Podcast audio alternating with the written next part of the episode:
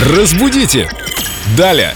Виктория Полякова, эксперт в области русского языка, уже с нами. Вика, доброе утро. Доброе утро. Привет, Вика. Вопрос от Рауля Великого, группа Эльдо Радио ВКонтакте. Ветка вопроса филологу Виктории Поляковой. Объясните, пожалуйста, смысл выражений «смотрит как баран на новые ворота» и «вернемся к нашим баранам». Почему именно баран упомянут?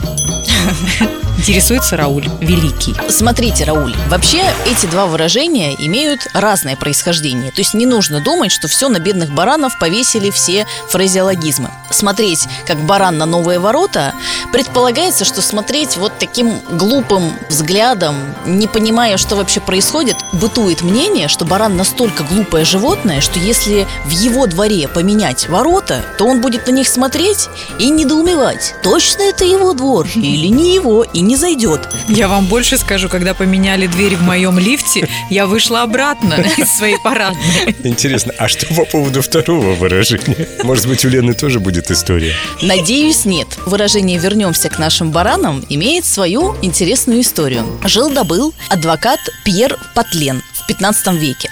И как-то раз он взял у суконщика товар, но не отдал денег за это. А суконщик был парень предприимчивый, и занимался он еще и баранами. Так вот, как-то раз у этого суконщика его слуга своровал баранов. Тот подал на него в суд, и когда суконщик и этот слуга пришли в суд, там они встретили адвоката этого самого слуги, того самого Пьера, который не рассчитался с суконщиком за товар.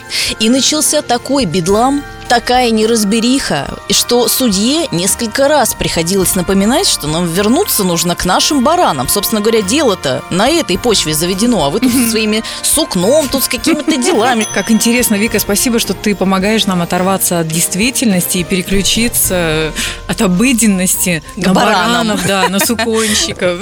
Да, ты помогаешь нам заглянуть так глубоко в историю и узнать о сути вещей. И спасибо Раулю за такой прекрасный вопрос. Ждем с нетерпением новых. Разбудите! Далее!